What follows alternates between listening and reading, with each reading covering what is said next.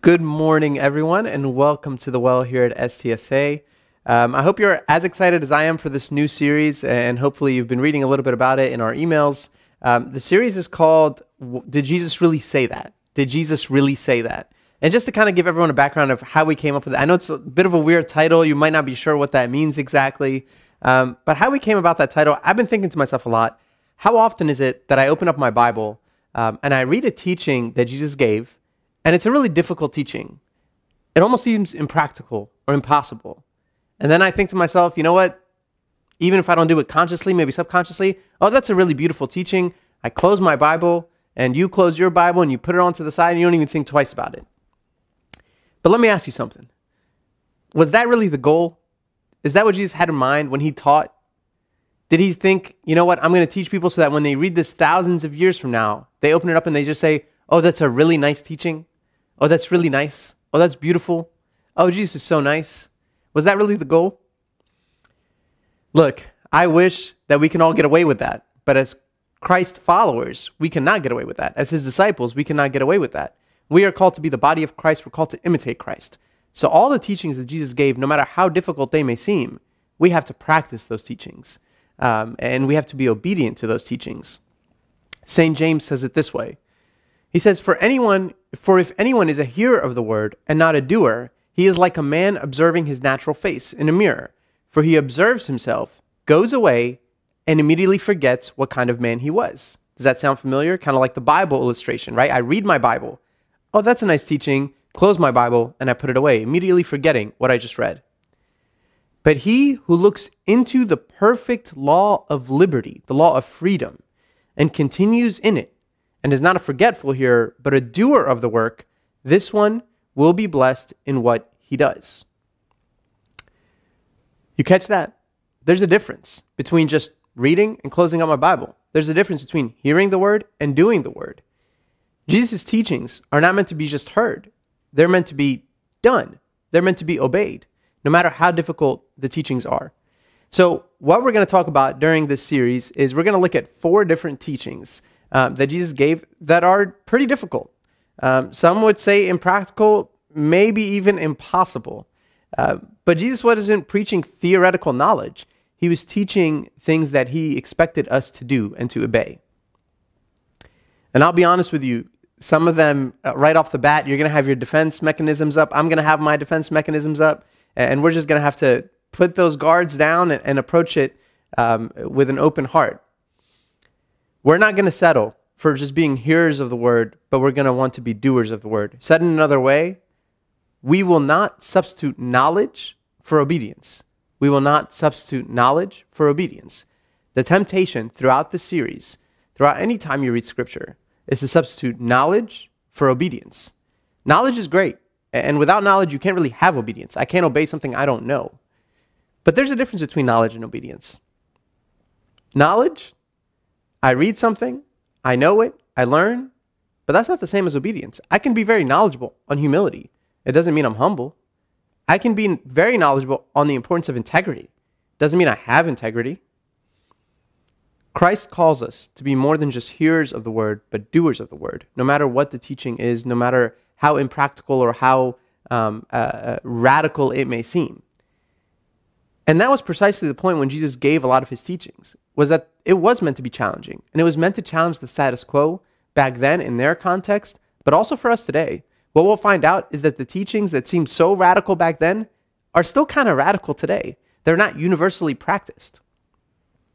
So with that, okay, so so with that kind of backdrop in mind, with that context in mind, we're going to just jump right in to the very first um, passage that we're going to discuss together.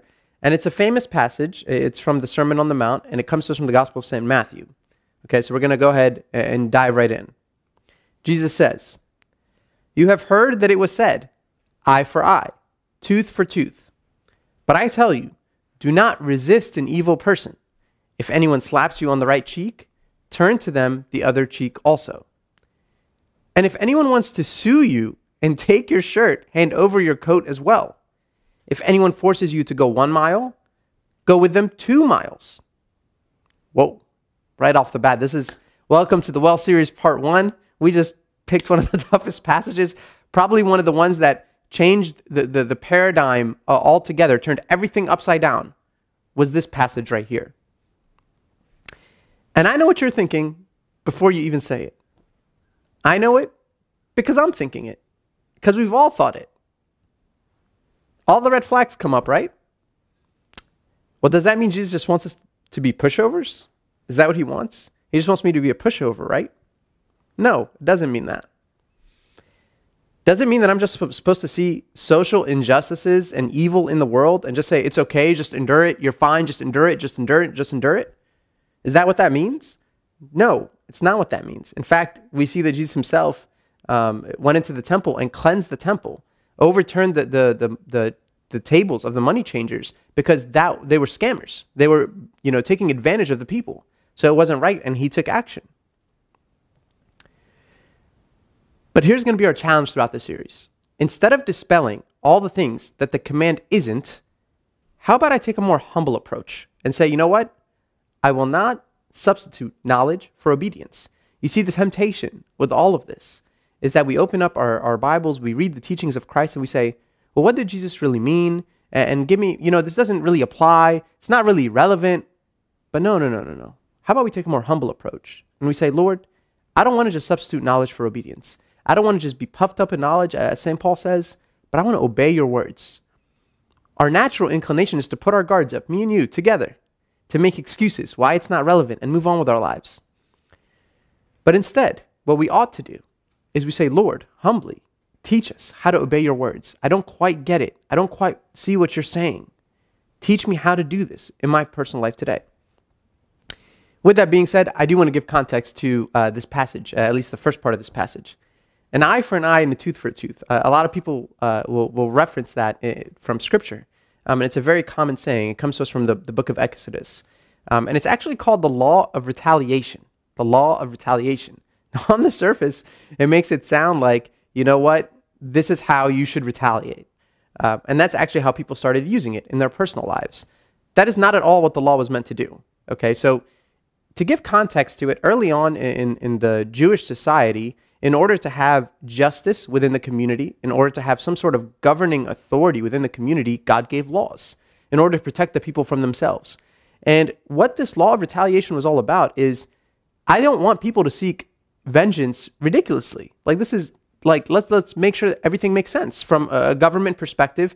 Like somebody gives me a paper cut, now it's not within your right to go beat that person up and take all their possessions. Like those two things aren't even. Eye for an eye, tooth for a tooth was meant to keep things fair, to keep things even from a justice standpoint within the community. Where that all got twisted is then people said, well, no, that person insulted me. Eye for an eye, tooth for a tooth. I have to retaliate. In my personal relationships, I have to retaliate. I have to get even. I have to get back. And Jesus says, whoa, whoa, whoa, hold on. That's not the point of the law. The point of the law wasn't to give you an excuse to retaliate. Or you know what? You have to retaliate but only up to this much. No, that's not the point of the law. That wasn't the spirit of the law. They took the law that was supposed to keep peace and reversed it and made it a law of vengeance, a law uh, to, to, to retaliate personally on a personal level. And Jesus, what he's pointing at here is a heart issue. Um, and that's really the, what he cares about. And he wants hearts that desire love and peace over vengeance. That we strive to overcome evil with good in our personal relationships that we, instead of immediately retaliate for every little insult that hurts our ego, that we provide good instead. We offer good instead. We offer kindness. We offer love instead. Said in another way, instead of the starting point, which was in their mindset, being, and to be honest, it's kind of in our mindset, somebody did X to me, so I have to retaliate up to this much. He said, how about a different starting point? Always start with selfless love, even when you are being, you know, insulted, even when you're, you're, you're being hurt by the person in front of you. Always start with selfless love. Again, not at the cost of, of again, social injustice or anything like that. Again, let's not put up the guards and think of all the excuses, but how do I practically apply that in my life today? Ask yourself the question, like I ask myself the question. Someone insults me. How do I react? Someone insults me. How do I react? Someone backstabs me.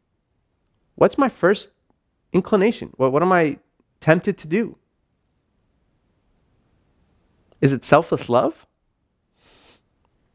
Is it how do I overcome evil with good in this specific situation? Is that our natural reaction? The bar has been raised a lot. When Jesus came, the bar was raised. And, and they took something that was in the law, twisted it, and he said, I'm not going to only untwist it, but I'm going to raise the bar. Instead of seeking vengeance that is disproportionate, let your starting point be selfless love. How do I overcome evil with good? Seek what the other person is in need of first, the person that hurt you. And this is a complete rewiring, a recreating of how we think and act and relate to one another. And this was a very difficult saying that Jesus gave. Um, if you've been following along with us in the, in the book of Acts, um, Acts chapter 21. Okay, so during the Apostles' Fast, we've been reading the book of Acts. And at this point, hopefully everyone is done. But if not, you can continue reading, obviously.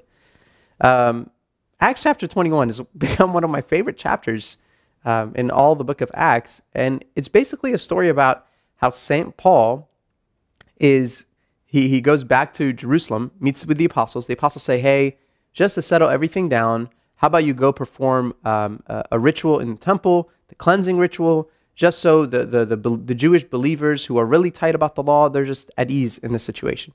And he says, fine. St. Paul probably didn't even really need, think he needed to go, but he was like, okay, fine, I'll go to the temple and I'll do this um, ritual. He goes to the temple, minding his own business, and all of a sudden, a group of people attack him, drive him out of the temple, and beat him almost to death. And the only reason they stop, the only reason they stop, is because Roman guards come and the commander comes and he heard that there's a riot, he heard there's, there's craziness happening. So he comes and then they stop. And as he stops, as they stop, the Roman guards, it says, the soldiers had to pick him up because the violence was so devastating, he couldn't even lift himself up. He was on the brink of death. If you're St. Paul, how do you act in that situation? And this, this is way beyond now. I, I was talking about insults before. This was physical violence that he received for the sake of the gospel. How do you react? How would I react? The soldiers pick up St. Paul. He looks at the commander and he says, Let me speak to the people. Let you speak to the people. Yeah, of course. I mean, you're going to give them the business. You're going to tell them the wrath of God you're gonna give you're gonna give it to him, and you should. Nobody would have even said anything. You should, St. Paul. You you go, do your thing. Then he continues to preach the gospel to them and how Jesus completely altered his way of thinking, and how he was once one of those people who was involved in the violence against the church, in the persecution against the church. He says, This is why I'm not anymore. When St. Paul was on the brink of death, people beating him, and they are basically happy that he's going to go away, that he's going to leave. The commanders are going to take him, they're going to drive him away. And they say, Yeah, take him away. If you're St. Paul, if I'm St. Paul, thank God the Roman soldiers rescued me. Thank God. His response, Let me just give it one more time. Let me just give it one more chance. I just want to speak to the people. I want to proclaim the good news to them. Maybe they'll change their minds. Always start with selfless love. Not retaliation, not vengeance. Always start with selfless love. And this gives us hope. Someone like St. Paul, who was on the opposite side of Christianity for a long time, when he became part of the Christian movement, this is what the Holy Spirit and God did in his life, in his heart, that he was able to endure such persecutions, that he could preach to the people despite them insulting him. That's an extreme example. I don't know many of us that are going through something like that today. But with that being said, how do we react when people insult us, when people hurt us? Is our inclination is I'm going to continue to love? I'm going to continue to show that person that, you know what? I, am going to try to, to be good to you, to be kind to you, to be compassionate to you, to show you grace, to show you love, show you kindness. What's our reaction? And if that wasn't hard enough, Jesus continues in the passage and he says the following You have heard that it was said, again, you have heard that it was said, this is a common saying Love your neighbor and hate your enemies. Okay, loving your neighbor is a good thing. Hate your enemies. But I tell you, love your enemies and pray for those who persecute you, that you may be children of your Father in heaven. He causes his sun to rise on the evil and the good, and sends rain on the righteous and the unrighteous. If you love those who love you, what reward will you get? Are not even the tax collectors doing that? And if you greet only your own people, what are you doing more than others? Do not even pagans do that? Be perfect, therefore, as your heavenly Father is perfect. Well, what are your guards this time? We went through our, our, our you know, our guards the first time. What are your guards this time? It's a nice saying and everything. Just tell you kind of what goes on in my head, like I'm sure it goes on in your head. But I mean, I don't really have enemies. Like, yeah, Jesus is speaking to the Jewish people at their time. This isn't really a practical saying for me today. It's a difficult teaching for sure for them, but I don't really have enemies. Are you sure? Let's talk about them first. Put them in context. They had enemies everywhere they looked. Romans exploited them at every turn, violent towards them taxed them too highly, took advantage of them, exploited them. It was just miserable experience under the Romans. They hated them. Samaritans. Jesus gave the parable of the Good Samaritan to make a point.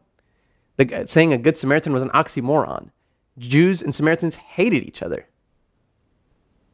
Too different than us, believe different things.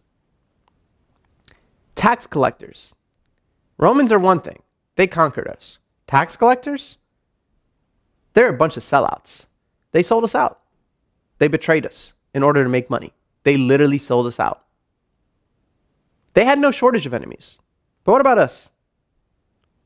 I mean, we don't certainly have people in our lives that we think are too controlling, do we? People in authority that we despise, do we?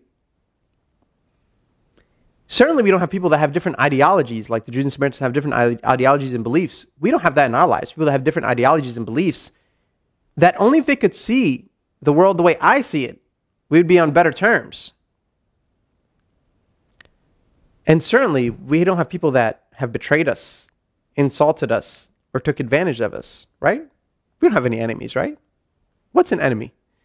An enemy is anyone that opposes opposes you and opposes me in any way in any of the ways I listed or many other ways. Whether they are right or wrong in their position, that's the definition of an enemy, someone that opposes me. And it is precisely that person, the oppressor, the betrayer, the person who opposes me, who I'm at odds with, that Jesus is calling me to love. Another word, you don't got to agree with them to love them. Even if you're mad with them, you got to love them.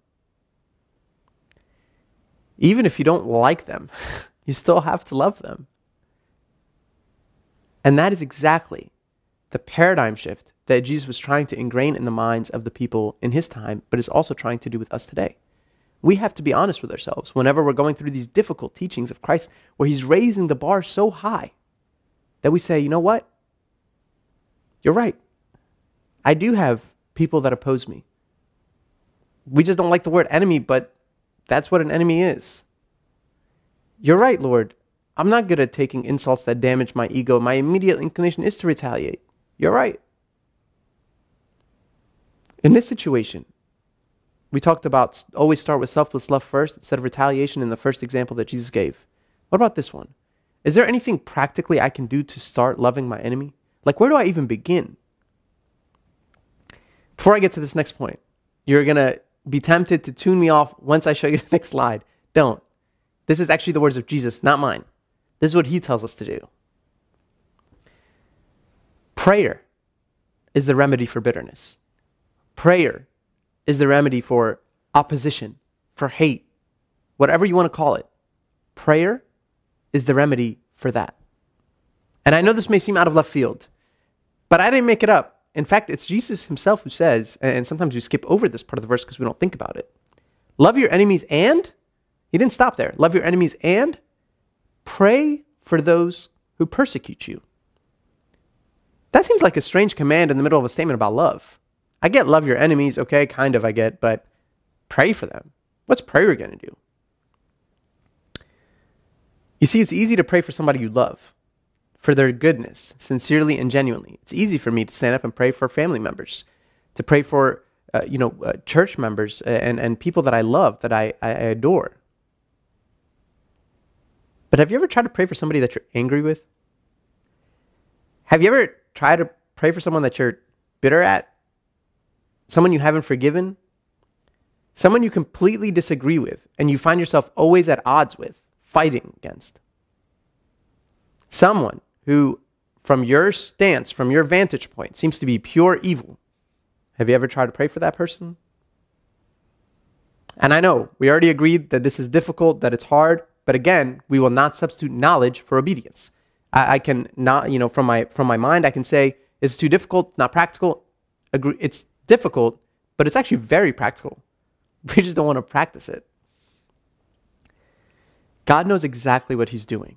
If you've ever come to me before um, in, in, confession or sat with me um, and explained a situation or a relationship where you've been at odds with someone, you'll be surprised that one of the first things I, I tell you is you got to pray for that person. And most people don't want to hear that. You know, most people are, what does prayer have to do with any of this? Prayer is a mystery. And, and prayer is something that transforms the hearts of others, but also our own hearts. Prayer is our communication with God and putting everything before Him. And if I'm praying for someone else, the more I engage in an act of loving on someone through prayer, praying for their good genuinely, not like, you know, praying like that God spiked them or vengeance or any of that stuff, but praying genuinely for their good. The Holy Spirit works in my heart and in your heart. And I know you, you if you've done this, you've experienced it. Where now you have more grace towards that person. Now you have more compassion towards that person. You have more love towards that person. Because what you realized is what I realize. When we stand up and say, Lord, I'm mad at so and so, but God, I'm, I'm praying for that person. Lord, I'm so bitter at this person, but I'm, I'm praying for their goodness, for their whatever they're in need of, Lord, that you would provide for them. And Lord, teach me how to love them. What you'll realize is that God the Father does the same thing with us every single day. He, sign, he, he, he shines his sun, as the scripture says, on both the righteous and the unrighteous, the wicked and the merciful. In God's eyes, there are none that are holy except him. So when I stand there before God and I ask for things, and He provides me the things that I need. He's providing it to someone who is wicked, not holy. So, how can I pray for someone so they did this, this, this, and this? What have you done before God? Are you perfect? You know, I'm sure you're better than me, but are you perfect? And God still shows mercy, and God still shows love. And that is why Jesus equates this to imitating the Father. That is the true sign of someone who imitates the Father because that's the Father's love, and that's how he pours out his love towards those who are righteous and unrighteous, the wicked and the merciful. Prayer is nothing but eh, anything but passive. So sometimes people think like prayer, well, that's a passive thing to do. That's not really an active thing to do. Far from it. Prayer is active and prayer is hard. Prayer is not easy. Sometimes it's actually easier to do things than to pray. So Jesus' challenge for us to pray for those who persecute us, for those who oppose us. That's a very active thing to do. You want a practical? You got it. Now it's on us to practice it, to be obedient to it. If you're really thinking to yourself, these are really hard teachings, and and you know, look, I get that these are the teachings of Christ. I get I'm supposed to obey them. You know, I, I'm I'm with you so far. I get that we're not supposed to substitute knowledge for obedience. But man, these are hard. Like, these might be even impossible. Like, Jesus can cut us a break, Jesus. These are hard teachings. Don't worry. You're not on your own. If you were on your own, you have every right to be worried. But you're not on your own. You want to think that this is impossible, that this can't be done? I just told you an example about St. Paul, and there's so many other examples in Scripture that show us that it can be done, that we can do this when, we're, when we are letting God work in our lives. St. Cyril of Alexandria says it this way But perhaps you will object, saying within yourself, Christ was God, but I'm a frail man. You speak rightly. For the mind of man easily slides into wrongdoing. You're right. The mind of man easily slides into wrongdoing. Next slide. Nevertheless, I say, the Lord has not left you destitute of his compassion and love. He is by your side. Yes, even within you. By the Holy Spirit, for we are his home, and he lodges in the souls of them that love him. He rests in the souls of them that love him. He gives you strength to bear nobly whatever may come and to courageously resist the attacks of temptations. This isn't a random quote by St. Cyril of Alexandria. This is actually um, commentary on this specific passage. Um, and, and he is making the point that, hey, I get that this seems impractical. I get that this seems impossible, that this seems too hard, it seems too difficult. But God didn't ask you to do this on your own. He lives within you by the power of the Holy Spirit. The Holy Spirit, God Himself, lives in you, and He will be the one that will guide you through it. Our temptation throughout this series, including today, will be to look at these difficult teachings and say, oh, yeah, that's nice. Yeah, I knew that already. But that's not what Christ is going for. Or, or even, you know what, I'm going to put my guards up here because I have this excuse, this excuse. But what was really the context? Does this really apply to me? Is it really relevant today? That's not the point. The point, very simply, was to obey and to change the whole world through this obedience. Jesus wasn't given teachings just to give them. He was giving teachings to establish this new upside down kingdom, that things worked counterintuitively, but they worked the way that he works. He wanted us to imitate what he does. Will we choose the path of selfless love in the passage today? Oh, we start with selfless love? Or will we choose with retaliation? No, what's mine is mine. What's fair is fair in our personal relationships and our dealing with one another. Or will we let things go? Will we forgive? Will we love? Will we give back? Will we look at people who oppose us? And will we want to, um, uh, you know, uh, spite them, want to hate them, want to be bitter towards them? Will we pray for them? Pray for them sincerely and genuinely and see what God does through the mystery of prayer in our lives. This path isn't an easy one. This is challenging.